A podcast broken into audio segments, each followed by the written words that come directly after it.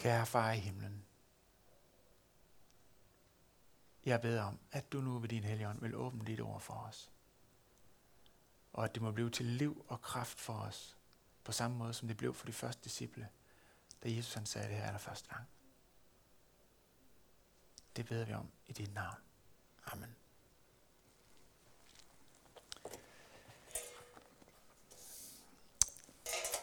Vi starter lidt et andet sted. Jeg har en øh, blandmaskine, som jeg brugte dengang jeg havde et byggefirma, som tvangsblander gul, så nogle arme, der kører rundt og blander beton. Og så øh, på et tidspunkt, hvor jeg øh, var i gang med at bygge noget, så stod jeg fyldt sand i, og så gik den bare helt død allerede efter nogle skovfulde. Den kunne godt køre rundt, men den kunne kun trække sådan et par skovfulde sand i. Og det var jo ikke øh, det, den plejede at kunne. Og det kunne jeg ikke rigtig forstå, fordi den virkede jo. Og øh, jeg undersøgte motoren. Det er en rigtig kraftig motor, der er på den her. Faktisk specielt for den lille blandmaskine. En rigtig kraftig kraftmotor. Den kører på kraft. Og den undersøgte jeg, og jeg undersøgte rørarmene og ledninger og kontakter osv. Men der var bare ingen skrald på. Og så kunne jeg jo have valgt at sige, nå, jamen, jeg har så stadigvæk den her blandmaskine, jeg kan blande en spandfuld af gangen. Og så er det det.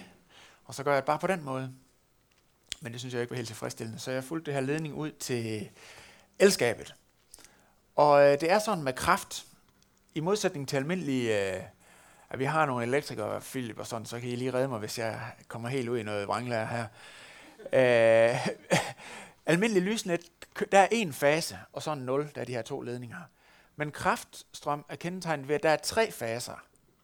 Ja, godt Philip, tak. Og hvis en af sikringerne for en af de faser springer, så er der kun to tilbage, og så kan den stadigvæk godt køre rundt, men øh, den har bare slet ikke den kraft, som den skulle have. Ja, godt. Det var det, der var sket. Og øh, det var der galt, det var det, der var galt med min blandemaskine. Det var simpelthen ikke noget med selve blandemaskinen faktisk. Det var noget, der lå forud for det. Det var helt ude i sikringsskabet. Der skulle være tre faser på, for at det virkede, som det skulle. Vi har i den her sæson noget, vi kalder bøn i 17, hvor vi sætter fokus på bøn. Vi taler om bøndens betydning, vi snakker om, hvordan vi kan bede, osv. osv. Det vi gjorde på flere gudstjenester og sådan noget. Og det, øh, det tror jeg, vi alle sammen synes, det er en god ting. Men det er med bøn, ligesom med sådan en øh, blandmaskine, hvis den kun kører på tre faser. Det begrænser meget mere, man kan smide i, for at den går i stå. Og det, som Jesus han trækker frem som det første, når han underviser om bøn, kan svare til det, man gør, når man tjekker, om der er øh, spænding på alle tre faser. Han begynder nemlig at tale om den første kærlighed. Den første, i, øh, når han lærer disciplen at bede fader vor, så den første bøn, han lærer dem, er at bede, helliget blive dit navn. Det er simpelthen helt afgørende for, at, at der er noget kraft i vores bønsliv, at der er det i vores almindelige kristenliv, og der er det i vores hverdag i det hele taget. Og det er det, vi skal kigge på i dag. Lad os øh, starte med at høre øh, teksten til i dag. Jesus han siger, Og når I beder, må I ikke være som hyklerne, der ynder at stå og bede i synagoger og på gadehjørner, for at vise sig for mennesker. Sandelig siger jeg jer, de har fået deres løn. Men når du vil bede så gå ind i dit kammer og luk din dør og bed til din far, som er i det skjulte. Og din far, som ser det skjulte, skal lønne dig. Når I beder, så lad ikke munden løbe, som hedningerne gør. For de tror, at de bønhøres for deres mange ord. Dem må I ikke ligne. Jeres far ved, hvad I trænger til, før I beder ham om det. Derfor skal I bede således. Vor far, du som er i himlen, helliget blive dit navn, og komme dit rige. Ske din vilje som i himlen, således også på jorden. Og giv os i dag vores daglige brød, og forlad os vores skyld, som også vi forlader vores skyldnere. Og led os ikke ind i fristelse, men fri os fra det onde. For dit er riget, magten og æren i evighed. Amen. Er det ikke tilfredsstillende at høre en øh, prædiketekst, hvor man kan cirka 50% udenad?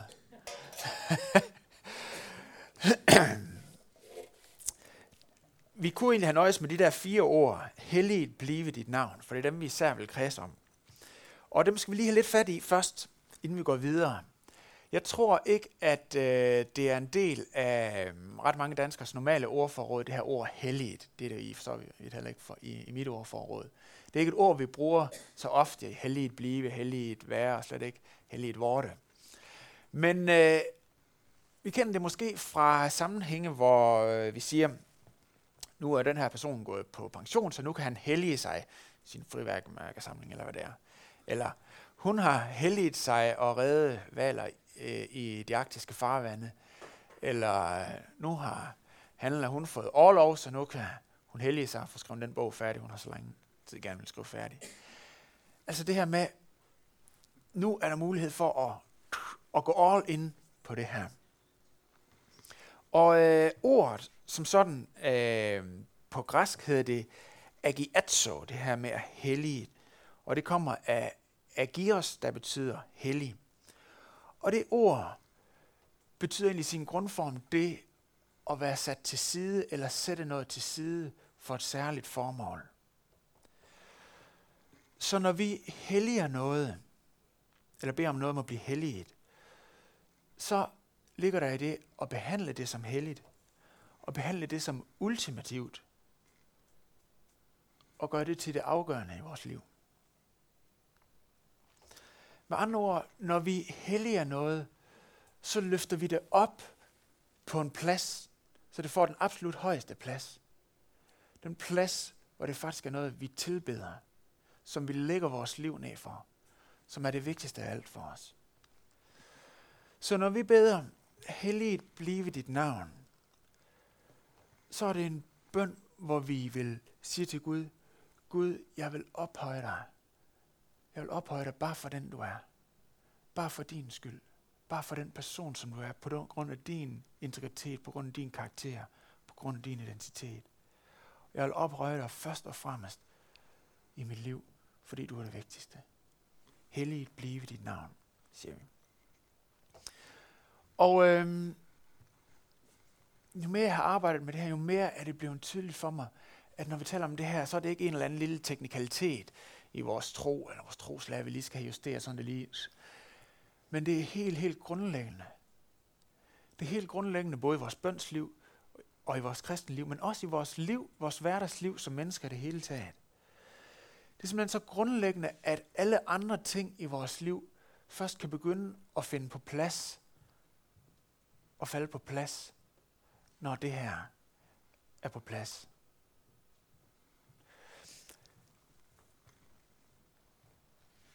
Når vi beder helligt blive dit navn, så ophøjer vi Gud, så løfter vi ham op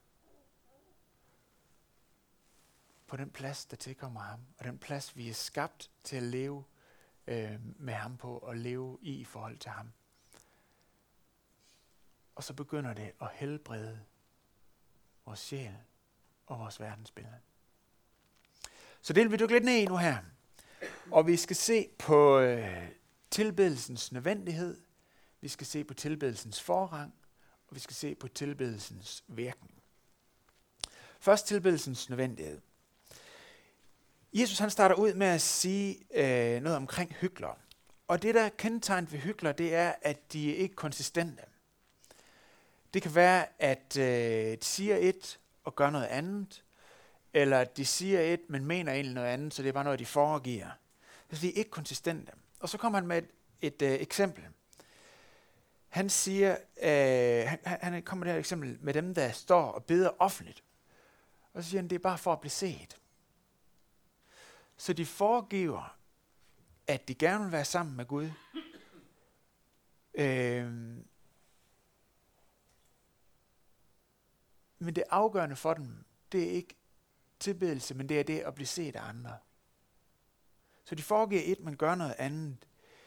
De søger ikke Gud for at være sammen med ham, men de søger ham på grund af noget andet, fordi de vil have noget andet. De vil have noget, de vil ses. Det er det første, Jesus han går op med. Det næste siger han så, I skal ikke være som hedningerne. Og det han refererer til her, det er øh, de folk, der boede rundt omkring Israel, kananæerne, eller dem, der dyrkede græske guder eller romerske guder. Og logikken, siger han, i deres øh, bønsliv er det, at de bruger mange ord. Og der var også i nogle af de her regioner noget med at have de rigtige formler, nogle magiske ord. De bruger mange ord, fordi de tror, så bliver de bønhørt på baggrund af det. Og det, der er logikken i det, det er, vi gør noget, vi bruger mange ord, vi bruger de rigtige ord, og så får vi noget tilbage fra Gud af. Så det er ligesom sådan en handel. Du får det her, så får jeg det her. Og det, der ligger bag ved det, det er også det med, at de ønsket er egentlig ikke det med bare at være sammen med Gud for hans egen skyld, men det er at få ting fra Gud. De beder for at få noget ting fra Gud. De beder ikke, fordi de glæder sig over at være sammen med Gud, men fordi de gerne vil have de her ting, som de gerne vil have. For at blive bønder, de vil gerne have de her ting. Og det, der er bemærkelsesværdigt, det er, at Jesus han siger, dem skal I ikke ligne, siger han til sine disciple, altså til kristne. Så Jesus han siger, han ved, at det her det er en, øh, en, øh, en fristelse. Og relaterer til Gud på den måde. Hvor det er ikke for at være sammen med Gud, ikke for at nøde ham, ikke for hans egen skyld, men fordi vi vil gerne have det her. Vi vil gerne have det her.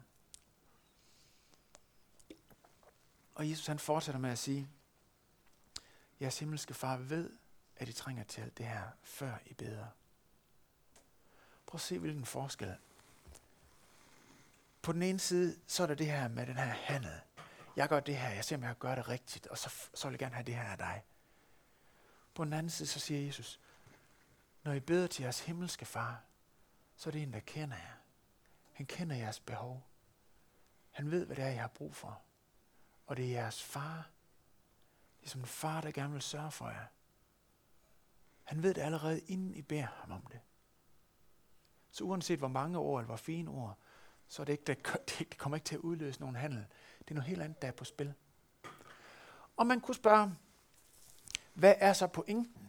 Hvis Gud ved, hvad vi vil bede om, og han ved, hvad vi har brug for, hvad er så pointen med at bede?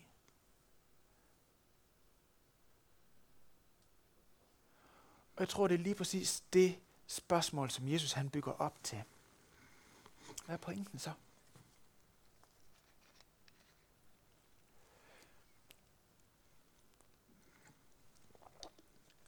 Jeg tror pointen er, at Gud ønsker at være sammen med dig. Bare fordi du er dig. Han ønsker at være sammen med dig, bare fordi du er dig. Øhm. Det er det her med, når børn er på lejr, så har man sådan, vores ældste har lige været på lejr, han har så ikke øh, sendt noget brev, eller har heller ikke sendt nogen sms, han har heller ikke nogen telefon med. Så det. Men det er det her med, at man siger, hvis de uh, intet nyt er godt nyt, og hvis man så hører noget, så er det her, har det godt, send flere penge. Eller er det også, hvis de er på jordomrejse, det er sådan en klassisk ting der. Og det er jo øh, dejligt at vide, at de har det godt. Men hvis det er jo den eneste øh, interaktion, der var mellem forældre og børn, det var, man gav kun øh, lyd fra sig, når man, når man har flere penge så ville det blive lidt øh, trist, tror jeg. Jeg synes, det var lidt træls at være forældre, hvis det var den eneste interaktion, der var. Når Jesus han underviser om bøn, og han taler om de her ting, så er det simpelthen fordi, vi har en far i himlen, som ønsker at være sammen med os. Og han ønsker det så meget, at han betalte for det med sit eget liv, for at det kunne ske. Så der er en kæmpe passion bagved fra hans side. Og man kan måske sige, at vores bønder er på en måde en test, om vi nyder Gud for den han er. Fordi han er vores glæde. Fordi vi bare ønsker at være sammen med ham. Eller fordi vi gerne vil have noget fra ham. Om vi søger ham for vores egen skyld. Om han er vores første kærlighed. En af de protestantiske reformatorer, som var samtidig med Luther, han hed John Calvin. Og han skriver sådan her til den bøn i fader vores, som vi kigger på nu her. Han spørger, hvad vand er Gud mere, end når Guds ære bliver delvis overskygget af vores utaknemmelighed?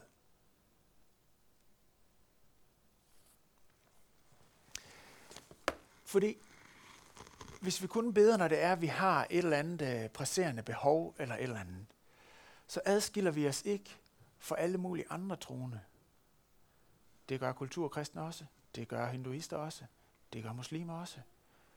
Og øh, der er til med ateister, der også bærer, hvis de virkelig er har øh, brug for et eller andet. Og for at sige det lidt hårdt, og det er lidt hårdt, man må godt blive lidt øh, træt af det. Det er okay.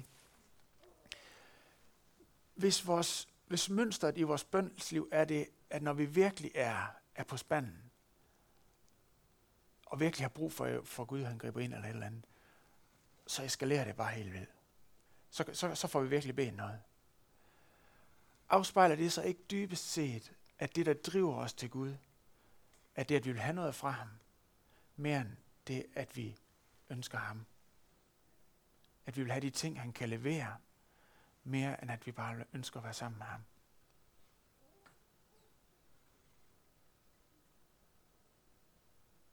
Er det så Gud, vi ønsker, og ham vi glædes over? Eller er det et udtryk for, at der er noget andet, der er blevet vores første kærlighed? Noget andet, der kommer først.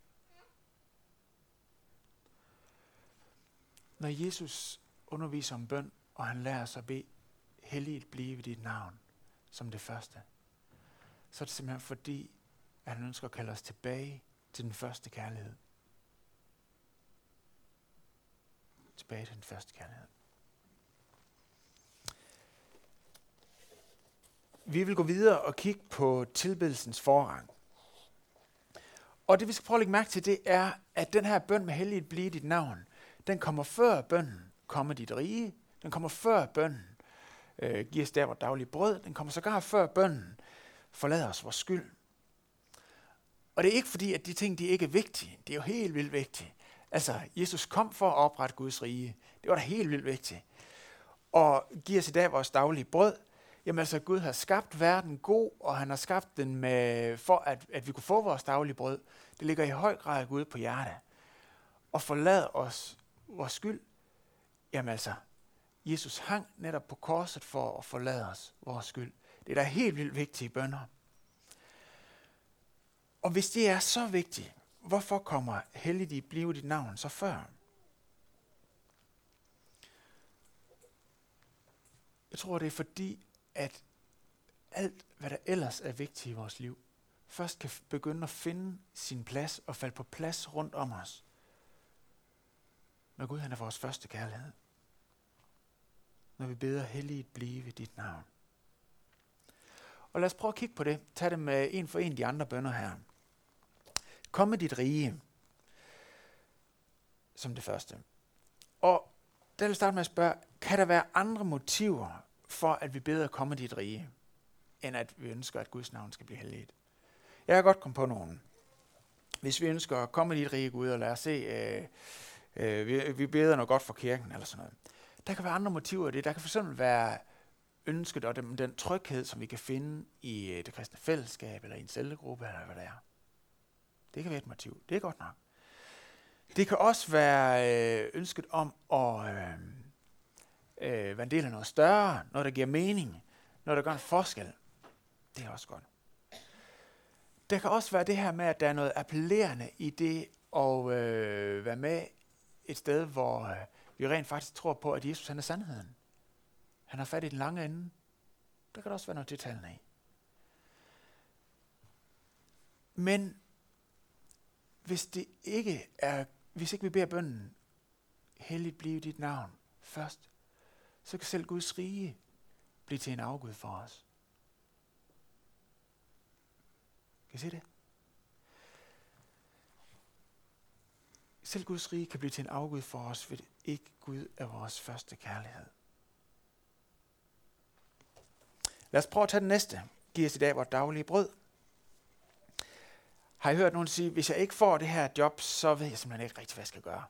Så ved jeg simpelthen ikke, hvad jeg skal gøre. Så tror jeg, at mit liv falder sammen. Eller hvis jeg ikke får det her hus, så ved jeg ikke, hvad jeg skal gøre. Jeg ved ikke, om I kan nogen, der har let efter et hus i lang tid. Det gør jeg. Og selv. Eller øh, hvis, jeg, hvis jeg ikke får den her kæreste, så ved jeg simpelthen ikke, hvad jeg skal gøre. Og det er jo rigtig gode ting, der er i det. Men er det det, vores liv det står og falder med? Vi kan hellige os selv gode ting på en måde, så det underminerer resten af vores liv. Vi kan hellige os vores børn, og vores hjem, og vores job, vores sundhed eller vores velfærd. Og det er rigtig gode ting, og Gud har omsorg for os på alle de her områder. Og der er sådan der er historisk evidens for, at Gud han vil, øh, han vil give os de ting.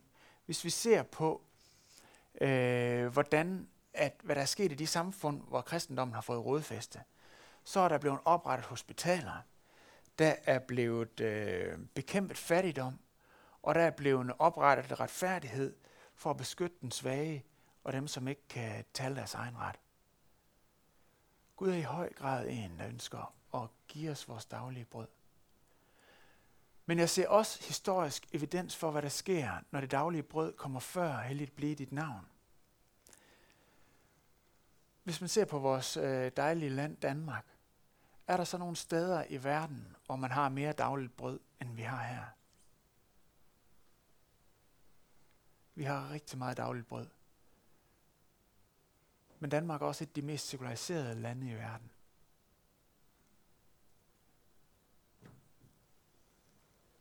Her kommer lige en one-liner. Vi vil alle opleve glæde, tilfredshed, taknemmelighed og overflod, hvis dagligt brød bliver det, vi er mest optaget af. Vi kommer aldrig til at opleve taknemmelighed for vores daglige brød. Vi kommer aldrig til at opleve at være i overflod, hvis vores daglige brød er det, vi er mest optaget af. Og jeg har en mere her.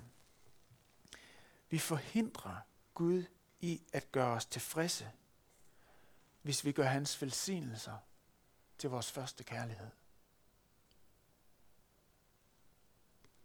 Vi forhindrer Gud i at gøre os tilfredse, hvis vi gør hans velsignelse til vores første kærlighed. Men hvad så med forlad os der vores skyld? En øh, anden rigtig god bøn i fadervor. Det må da være noget af det frommeste, noget af det vigtigste. Forlad os vores skyld. Lad os prøve at kigge på den. Jeg kan huske, at jeg læste en artikel i en, øh, jeg kan ikke huske, hvad det var for en avis, det var en netavis, med et øh, interview med sådan kendis, og han øh, reflekterede over sit liv, og så sagde han, ja, det er allersværst ved, det er at tilgive mig selv. Det er allersværst ved, det er at tilgive mig selv. Forlade mig selv min egen skyld. Sådan havde han det. Og jeg ved fra mange samtaler, at sådan kan kristne også have det. Og når kristne har det sådan, så er det ikke fordi, at vi ikke kender skriftstederne, hvor der står om, at Gud, han, er, han ønsker at tilgive os vores skyld. Jesu blod renser os for al skyld. Men så vil jeg sige, så er det simpelthen fordi, at der er noget andet, der er blevet vigtigere for os end Gud, og det er det andet, vi har overtrådt. Lad mig give et eksempel. Øh, jeg hørte en prædiken, øh, en præst fra New York, der fortalte om, at han havde en øh, mand i øh, sjælsorg.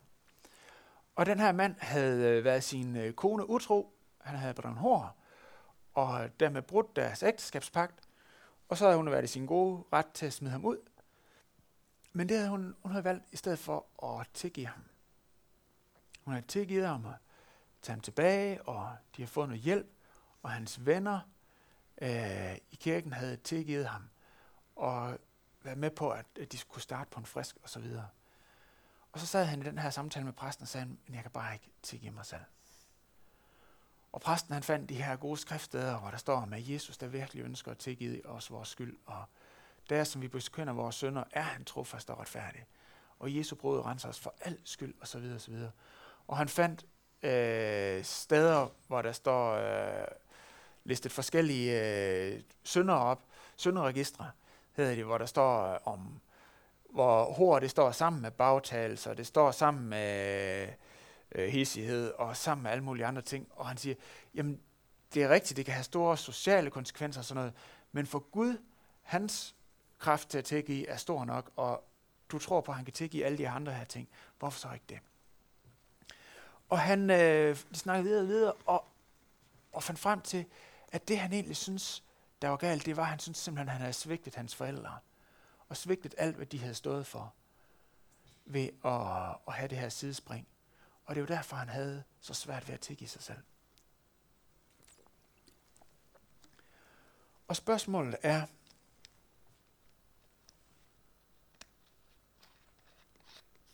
hvad var det, han havde helliget?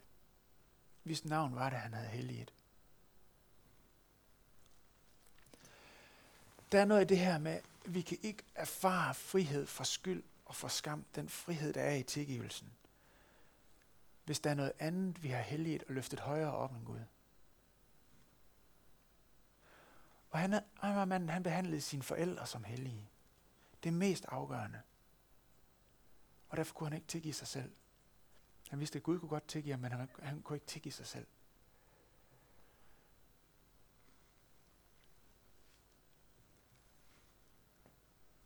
Social kontrol, hvor det er forskellige sociale strukturer, der afgør, hvad der er, øh, hvad der er go og hvad der er no-go.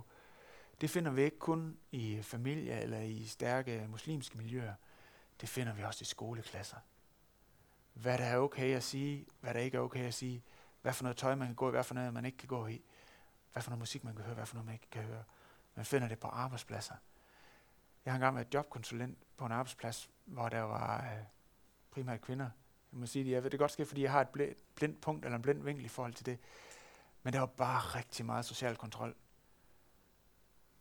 Man holdt hinanden nede, man sagde okay til hinanden ud fra forskellige ting, som var afgørende for lige præcis den sammenhæng. Og uanset hvad det er, vi føler skyld eller skam over, om det er ting, vi har gjort forkert, om det er hår, eller det er temperament, eller det er ting, vi skammer os over, fordi vi er gået for lidt, eller vi er øh, vores svaghed er blevet åben for enhver, fordi vi er blevet syge, eller fået stress, eller vi er dumme den eksamen, eller vi er blevet fyret, eller hvad det er. Uanset hvad det er, vi føler skyld eller skam over, så er det helt afgørende for, at vi får noget hjælp, at vi kommer tilbage til den første kærlighed. At tilbede Gud og tjene ham alene, og bede helligt blive dit navn.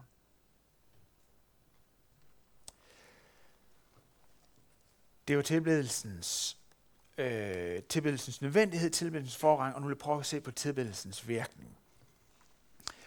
Og det kan godt lyde som om, jeg modsiger mig selv lidt her. For noget af det, jeg stadig fra starten af, det er, at der vi søger Gud for hans egen skyld, søger ham bare fordi, for at nyde ham, for at være sammen med ham. Bare fordi, at vi elsker ham. Og nu begynder jeg så at tale om tilbedelsens virkning. Men det er ikke virkning på den måde, som resultatet af, eller øh, det produkt, der kommer ud af at tilbede Gud. Men mere fordi, at når vi tilbeder Gud, så sker der simpelthen også noget med os. Det påvirker os, det gør noget ved os. Og det det gør, det er, at det begynder at helbrede vores sjæl. Og helbrede vores verdensbillede.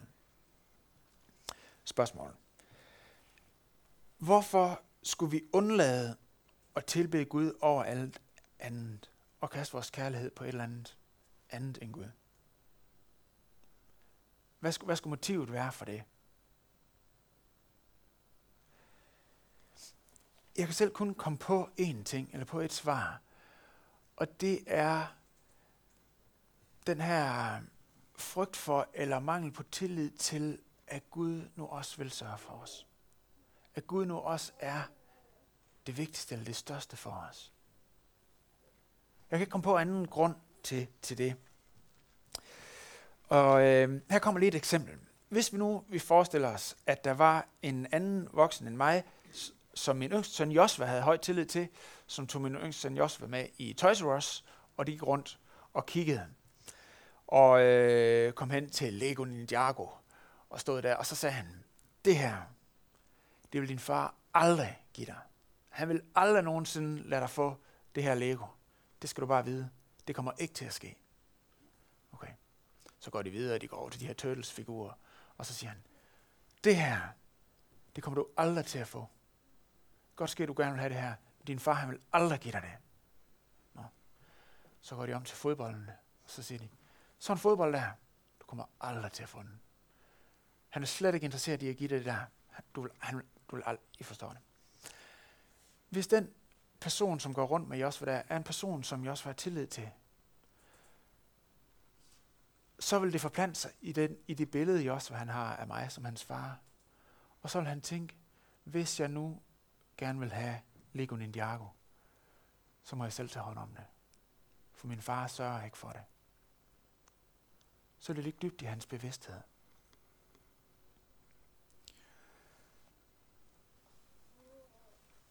Da Adam og Eva, de var i paradisets have, der havde de alt, hvad de havde brug for. De havde alt, hvad de kunne spise. De havde alt, hvad de kunne glæde sig over. De havde fantastiske relationer med hinanden. De så Gud hver eneste dag ansigt til ansigt. Så kom djævlen i form af en slange og sagde, hvad med det der træ? Er der ikke noget mere, jeg ikke må spise af det? Jo, det er rigtigt, sagde de. Gud har sagt, at træet der, det, det skal vi ikke spise af, så, så skal vi dø.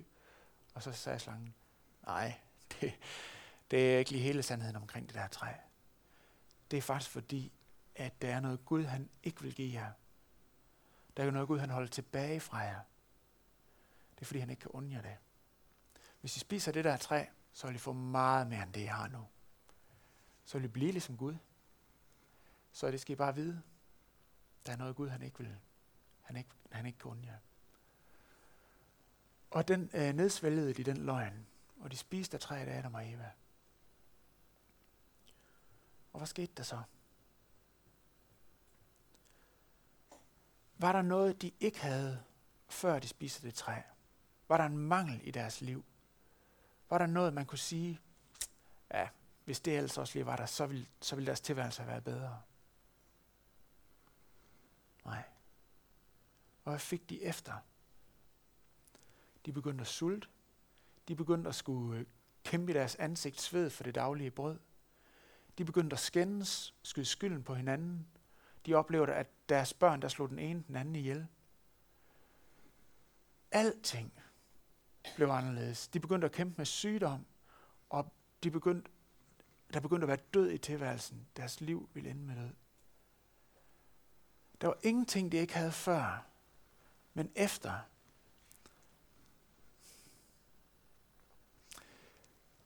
Øh, jeg der har mindre børn, hvis en, jeg tror, jeg har prøvet det her, det her i hvert fald, hvis en af dem kommer og siger, far, jeg synes, vi skal tage i Lejland i dag, kan vi ikke gøre det? Jeg vil gerne Lejland. Og så siger jeg, øh, nej, det skal vi ikke i dag, men øh, vi kan måske tage ned i legeparken.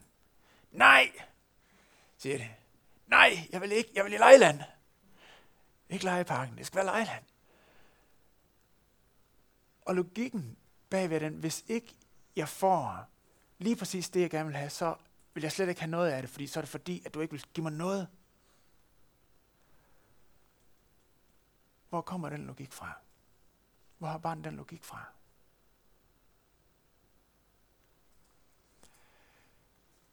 Det, der sker, når vi tilbeder Gud, når vi ser på ham, og vi ophøjer ham for den, han er, for hans karakter,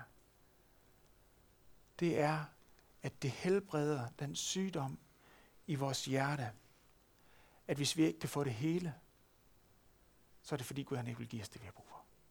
Så er det grundlæggende, fordi der er noget, han ikke kan undre os. Det helbreder det i vores hjerte.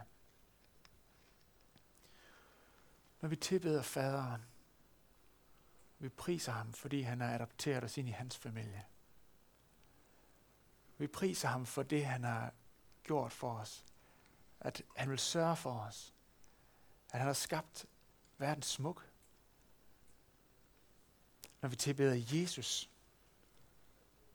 som har kæmpet for os, og er så ædelmodig, og givet sit liv for os, ophøjer hans navn, betragter ham, eller når vi tilbeder Helligånden, han er her altid for os. Han er hos os. Han vil aldrig svigte os, aldrig forlade os. Og han bliver ved med at kalde på os så sker der noget, sker der en helbredelse i vores hjerter.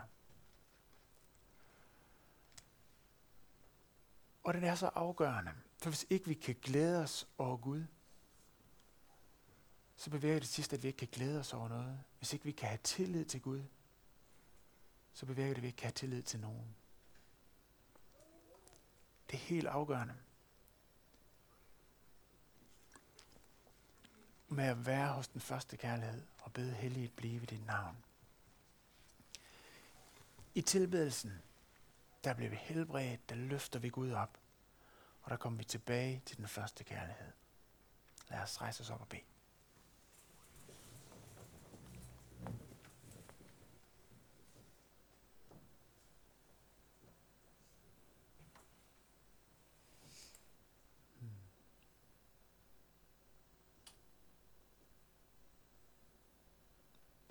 Far i himlen, tak fordi du har adopteret os ind i din familie.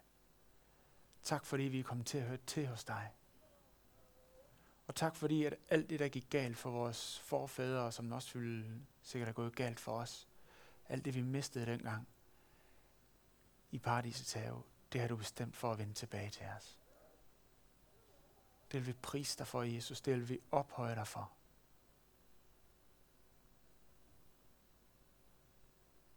Og far, jeg beder om, at du hver dag vil kalde os tilbage til den første kærlighed hos dig.